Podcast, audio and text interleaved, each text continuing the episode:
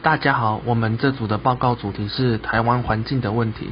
我们要诉说的内容有空气污染、核电厂除役对环境的影响、海水淡化在台湾的可行性和外来种对本土生物的威胁影响。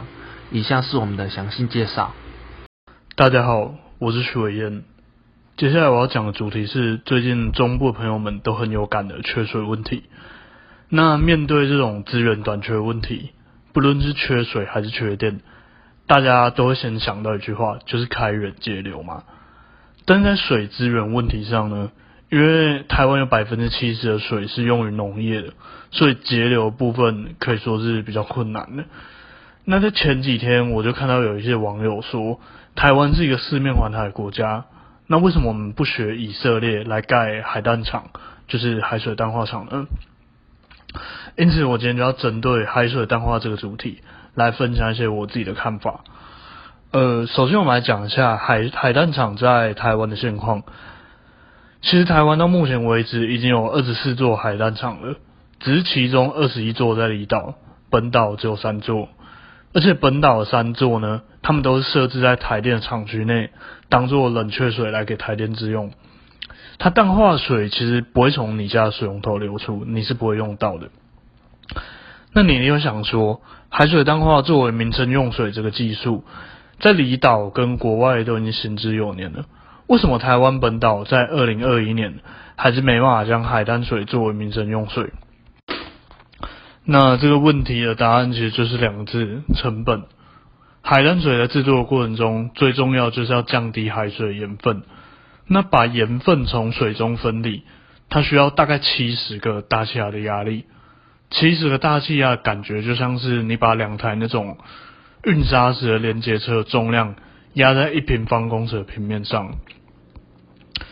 那因为处理的方式这么复杂，海淡水的成本会比我们现在用的自来水还要贵超过三倍。想想看，水费突然涨三倍，你会买单吗？而且海淡水处理的过程中会产生所谓的卤水，就是咸度比海水还要高两倍左右的废水。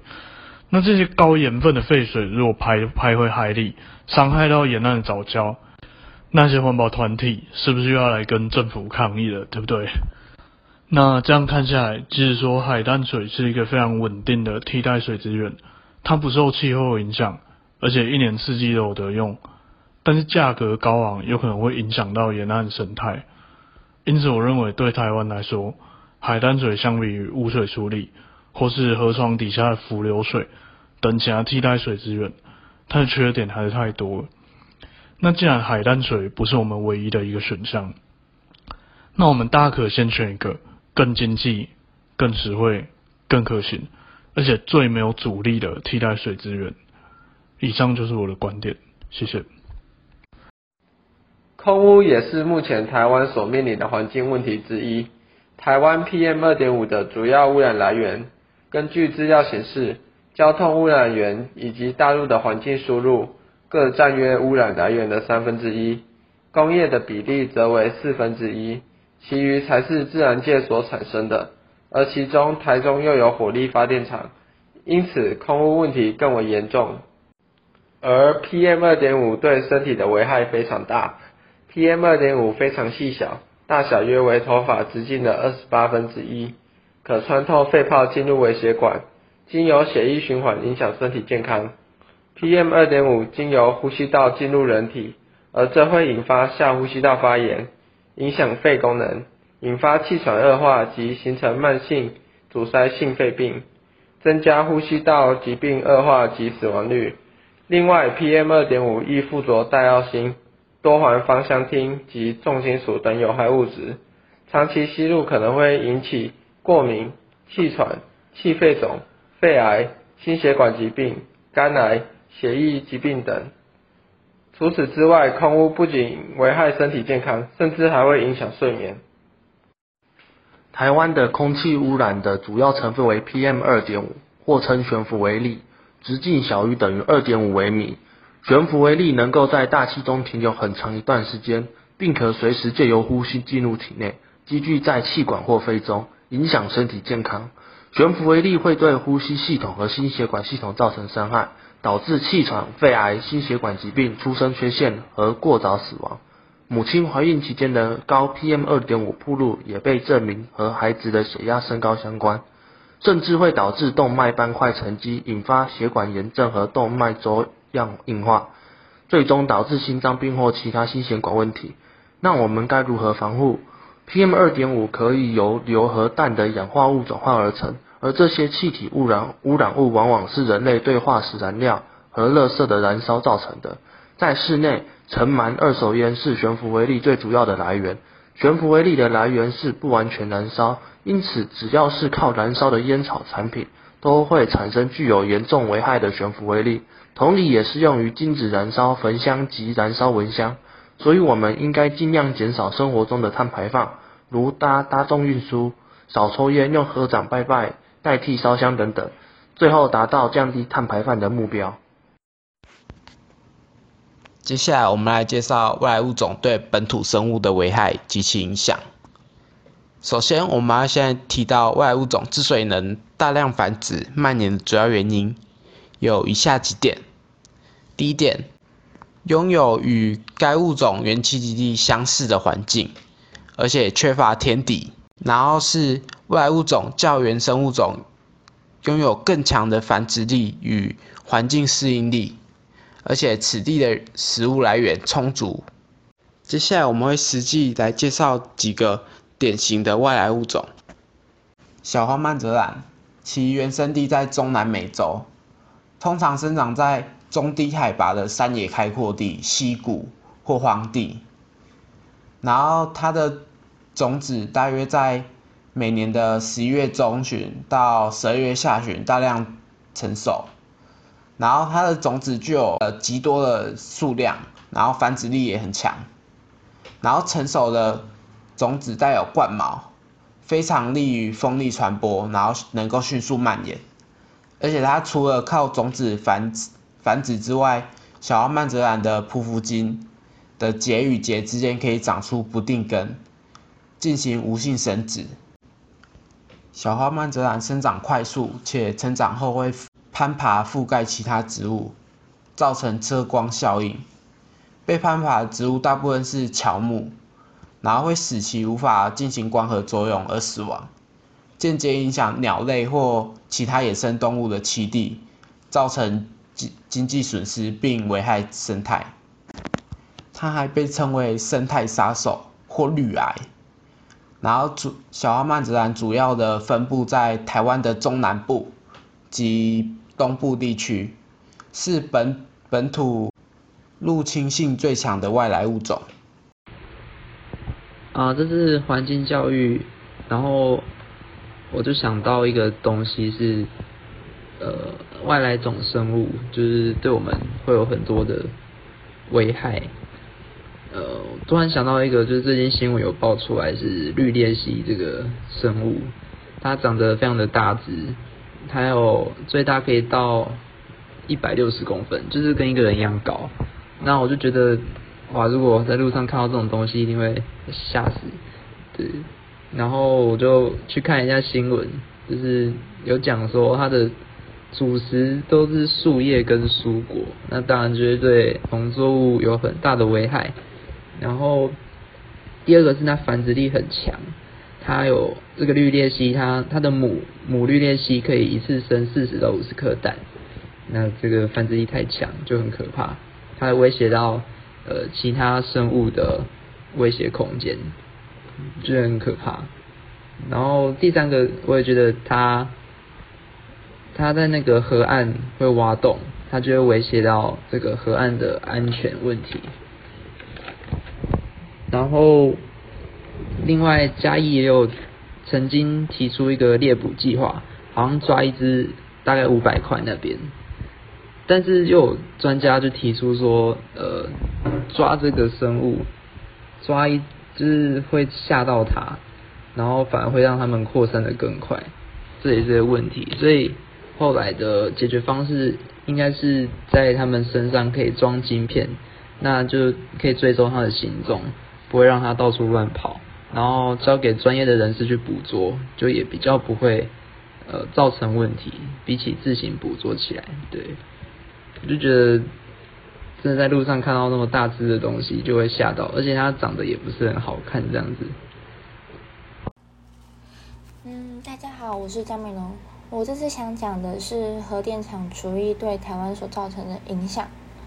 其实台湾从最早兴建第一座核电厂开始，已经用了核电四十年。那不管是核一厂还是核二厂，都已经执执照都已经将要到期。可是我想大众普遍都不了解什么是核电除役。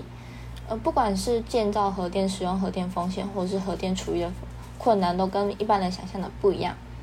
因为核电跟一般电厂不同，运转年限结束并不是简单关厂就好，需要花费漫长时间与巨额经费，谨慎自行草厂房拆除与关厂工作，以免辐射外泄。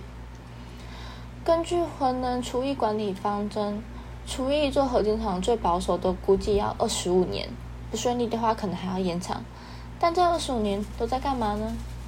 有关各个阶段的规划，主要分成四个。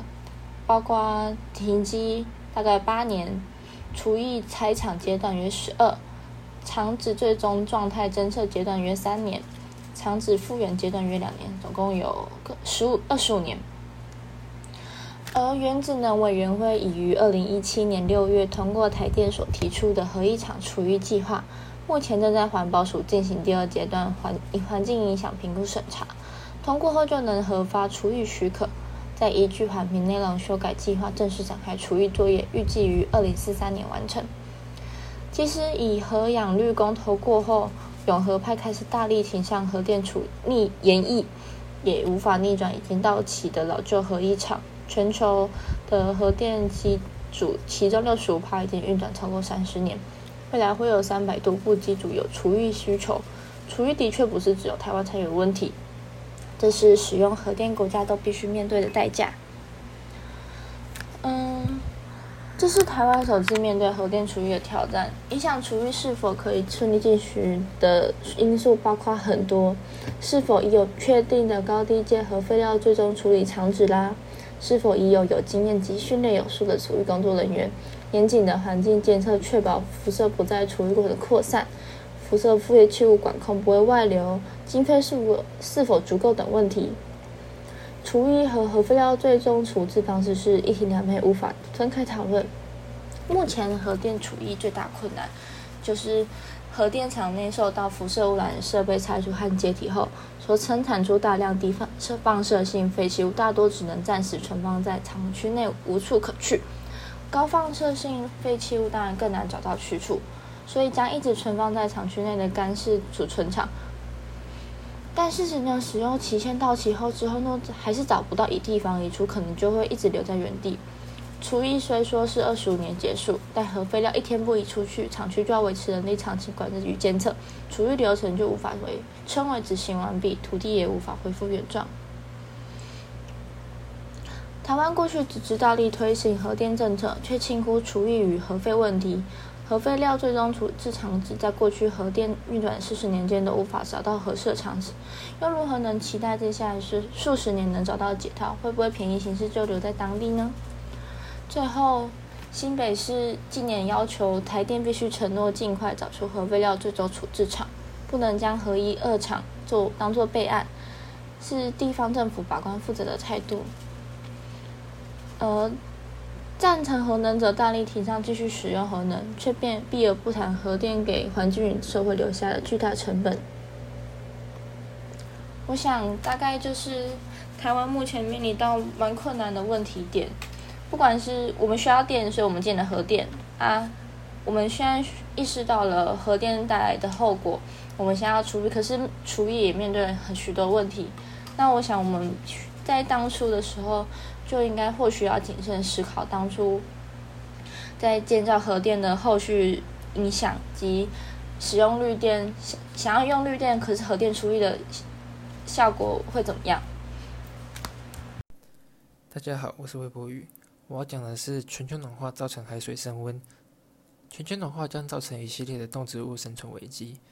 以海洋生物而言，温度升高将减少海水中的氧气。可能导致大规模的鱼类死亡。最明显的是，许多鱼类和其他海洋生物的家园——珊瑚，对温度也非常敏感。二零一六到二零一七年的热浪导致澳洲大堡礁一半的珊瑚死亡。现在，科学家进一步发现，由于海洋温度升高，不但影响海豚的出生率，而且存活率也比较低。报道指出，苏黎世大学科学家想知道热浪对海豚生存的影响，是因为他们发现二零一一年。西澳鲨鱼湾的海水温度升高，造成大量海草死亡。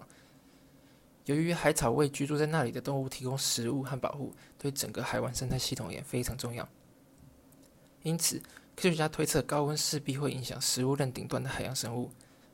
让科学家感到震惊的是，即使在热浪发生后六七年，当地海域仍然没有明显的迹象显示生态已经恢复正常。海豚的生存和繁殖率仍然比较低，认为短期事件已经对这些海洋巨型动物造成长期的影响。目前尚不清楚是什么原因导致海豚存活率和出生率出现变化，只能推测新生和存活率比较低是因为海水温度太高。科学家表示，由于环境变化，海豚父母可能忽略他们的后代，或者热量可能会延迟动物的性成熟。该团队希望进行更多研究以找出答案。研究人员也发现，出现营养不良与体重减轻而滞留海岸的小海狮比往年更多。推测是海水温度升高，减少它们的食物数量，譬如说沙丁鱼和凤尾鱼这种体型比较小的鱼，它们会往水深的地方移动，去避开高温的环境，就导致年幼的海狮捕食不到它们的食物。科学家表示，生存和繁殖是种群健康的重要参数。极端天气事件似乎威胁到海洋哺乳动物的存在。如果我们想保护这些生物种群，必须抑制极端气候事件的发生频率。